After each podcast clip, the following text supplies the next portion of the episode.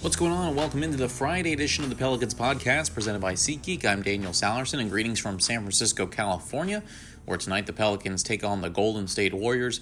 Game number two of this four game road trip that takes the team all the way through the Christmas holiday. Of course, the Pelicans snapped their 13 game losing streak on Wednesday night against the Minnesota Timberwolves in Minnesota, and now they look to build a winning streak as they take on the Golden State Warriors tonight. What a win for the Pelicans on Wednesday night. Again, the Timberwolves had four days rest. They didn't play since last Friday, and the Pelicans, one of the toughest road home or home road back to backs, I should say, with a plus two and a half hour flight, and of course an overtime game the previous day. But the Pelicans showed up, took care of business in game number one, and now look to make it win number two on this four game road trip. And speaking of the Golden State Warriors, we'll talk to the radio analyst of the Golden State Warriors, Jim Barnett. He was also on the television side for most of his broadcasting career. He also played for the New Orleans Jazz back in the 74 75 season, and we want to get his thoughts on just playing in the Crescent City and also playing with Pistol Pete Maravich. And we'll also talk about tonight's game at the brand new Chase Center. The Pelicans will get the first look at the new arena for Golden State. It's now in San Francisco, not in Oakland. So the commute not as bad for the Pelicans as they head into tonight's game. It's a late one, 9:30 p.m. Central Time, and I'll have more info on that after our interview with Jim Barnett. But I wanted to get started on the interview with Jim. Of course, again, um, guy that played for the New Orleans Jazz, something special. Of course, they played in a, basically an auditorium where the Superdome used to be or where the Superdome is now. So um, here it is. Here's Jim Barnett on playing with the New Orleans Jazz and also about tonight's game with the Golden State Warriors. Jim, first of all, appreciate you coming on the podcast. How are you?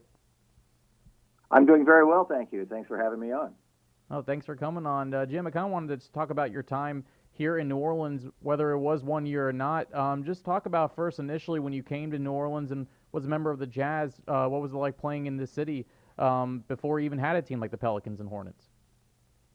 Well, it, I have to say, uh, once I made the team, and it, it was terrific. And I, I say made the team because if I recall, this was the only expansion team that year, and you had, uh, and uh, I don't know, over 20 veterans from other teams that had been in the expansion dispersal trying out, and then you had their, you know, their draft picks, the first pick and the second pick in those days. And I think there were only 18 teams. I think that the Jazz made the 18th team that year in, in the league, and that was my, I believe that was my ninth year in the league. So I was 30 or 31, and uh, I didn't have a guaranteed contract. I never had a guaranteed contract in all the years that I played in the 11 years, and so. Uh, you know, it was dog eat dog, and you had to go make the team. So it, it wasn't like today where you got a guaranteed contract and you're going down there and everything's going to be hunky dory. So, and I had unfortunately in a workout uh, playing with my former Warriors teammates up in San Francisco had broken my thumb on uh, going for going for a drive, and some guy hit me and broke my thumb, and so I missed all of training camp, and that put me behind the eight ball. But I tell you what, um, I, I was running all the time, and I, I loved the first coach, Scotty Robertson. I think he was just terrific. I know he's deceased now, as is the second coach, Butch Van Breda Kolff. But Scotty was terrific. He gave me a chance, and I I played in one or two exhibition games before the season began, and he liked me enough that he started me alongside, you know, Pete Maravich, and and so uh, I, I was solidified there, and it was uh, it was it was fun that year in, in New Orleans. We weren't very good. I think we mm-hmm. I think when Scotty got fired, I think we were one and twelve or one and thirteen before Butch Van Breda Kolff took over. Uh, Jim, take me back to uh, I believe you all played in Municipal Stadium, which is where the Superdome is right now. Um, talk about the stadium, what it was like. What was the atmosphere like at those games for the year you were in New Orleans? Well, first of all, it wasn't a stadium; it was a municipal auditorium. Okay. And it, and it had it had a stage. It had a stage, and it, it you know it didn't resemble anything today, or even in those days, like regular arenas. Um, it was small. It was condensed the dressing rooms were very, very small, but you know, I, I like that kind of cozy atmosphere in there, and uh, we got good crowds. I, I I started out really well, and I always say, by the way, um, Pistol Pete Maravich let me let me score, and I had the first 30 point game in Jazz history, which is a fact, by the way. I can't remember who we played, but I scored 30 points somewhere along in one of the first four or five games, and um, I have to say there was a it, was a real tough thing because uh, Pete had undergone a family tragedy, and he that's he missed. I think he missed the first three, four, five basketball games uh, that year. And then when he came on board, it was fun playing with a guy like Pete Maravich. And I will say this about Pistol Pete Maravich: he would be a greater player today. We weren't ready for him at that era. In that era, in the mid '70s, we weren't ready for Pistol Pete Maravich. He was too good, and the coaches and the players alike would not allow him to do all the things that he was capable of doing. Today, you'd be talking about LeBron James, you'd be talking about uh, obviously Stephen Curry, uh, whoever it may be, Antetokounmpo, but Pete Maravich would be right in the midst of them, and that's the kind of player he was. He was ahead of his time. I'm glad he brought him up because I did I did not have the pleasure of watching him play, but I know obviously you played with him. Um, what was it? Just describe his style for me. I know you compare him to some of the modern day guys right now, but describe the, the type of play, uh, the style of play he had uh, back there when you played with him.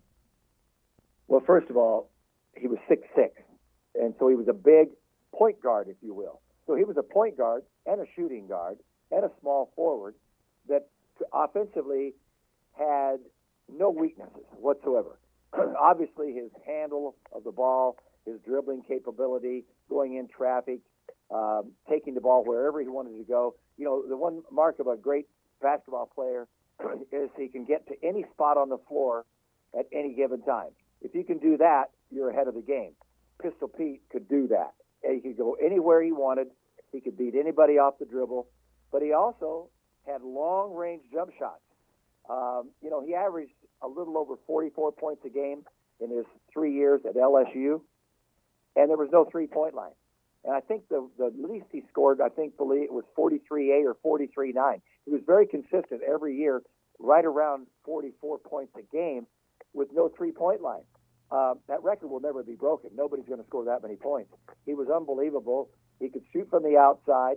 Uh, he was a gunner. He, he, you know, I mean, he, he took shots. You might call them bad shots today, but most of the time he made them. Um, he was an offensive force. He was a catalyst. He pushed the pace of the game like no other player I've ever seen in, in my era at all. And he just was a joy to watch. He was a joy to play for and he was a hell of a good guy. And I and I know, you know, that enlarged heart that he had, the defect. I can't believe they never discovered that. And you know, when he died at 40, it just shocked everybody. Yeah, absolutely. Um, obviously, the New, York, New Orleans Jazz end up moving to Utah. Jim, when you think about the team moving to Utah, did you ever think that the city of New Orleans would get a basketball team again after that?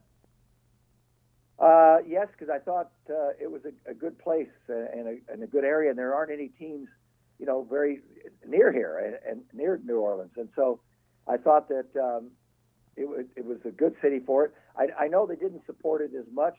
Uh, they tried, and I know you got the Charlotte team one time and all that kind of thing. I don't know all what went on, but um, yeah, I'm not surprised. Uh, I will be surprised. I'm surprised at this that I think it was after seven years they moved to Utah, and then Utah didn't change their name because Utah Jazz doesn't make sense to me because there's right. and there's not much jazz in Utah, but it's perfect for New Orleans. And I, you know, I know you're the Pelicans now, uh, but I still wish you to retain the the uh, New Orleans Jazz name. I think that belongs in New Orleans. I think everyone would agree with you on that. Um, talk about just the city in general.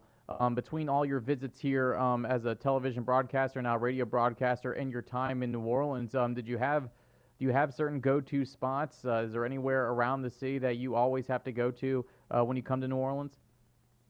Not necessarily now. I, you know, I don't venture too far from our hotel. Um, I, I try to avoid Bourbon Street, uh, quite frankly. Uh, not hmm. interested in going down there. So, yeah. although they're off the, some of the side streets, there are some very fine restaurants. And when I think of New Orleans, I think of great food, and that's the, my primary focus is that. And you know, we have team dinners and what have you, and uh, they're uh, it's the best place. I, I think it's the best place in the world to eat.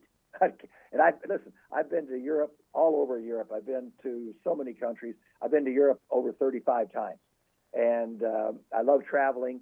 But I have to say, I don't think there's any better food. And we have great food in San Francisco. I know that, but there's there's nothing like New Orleans food.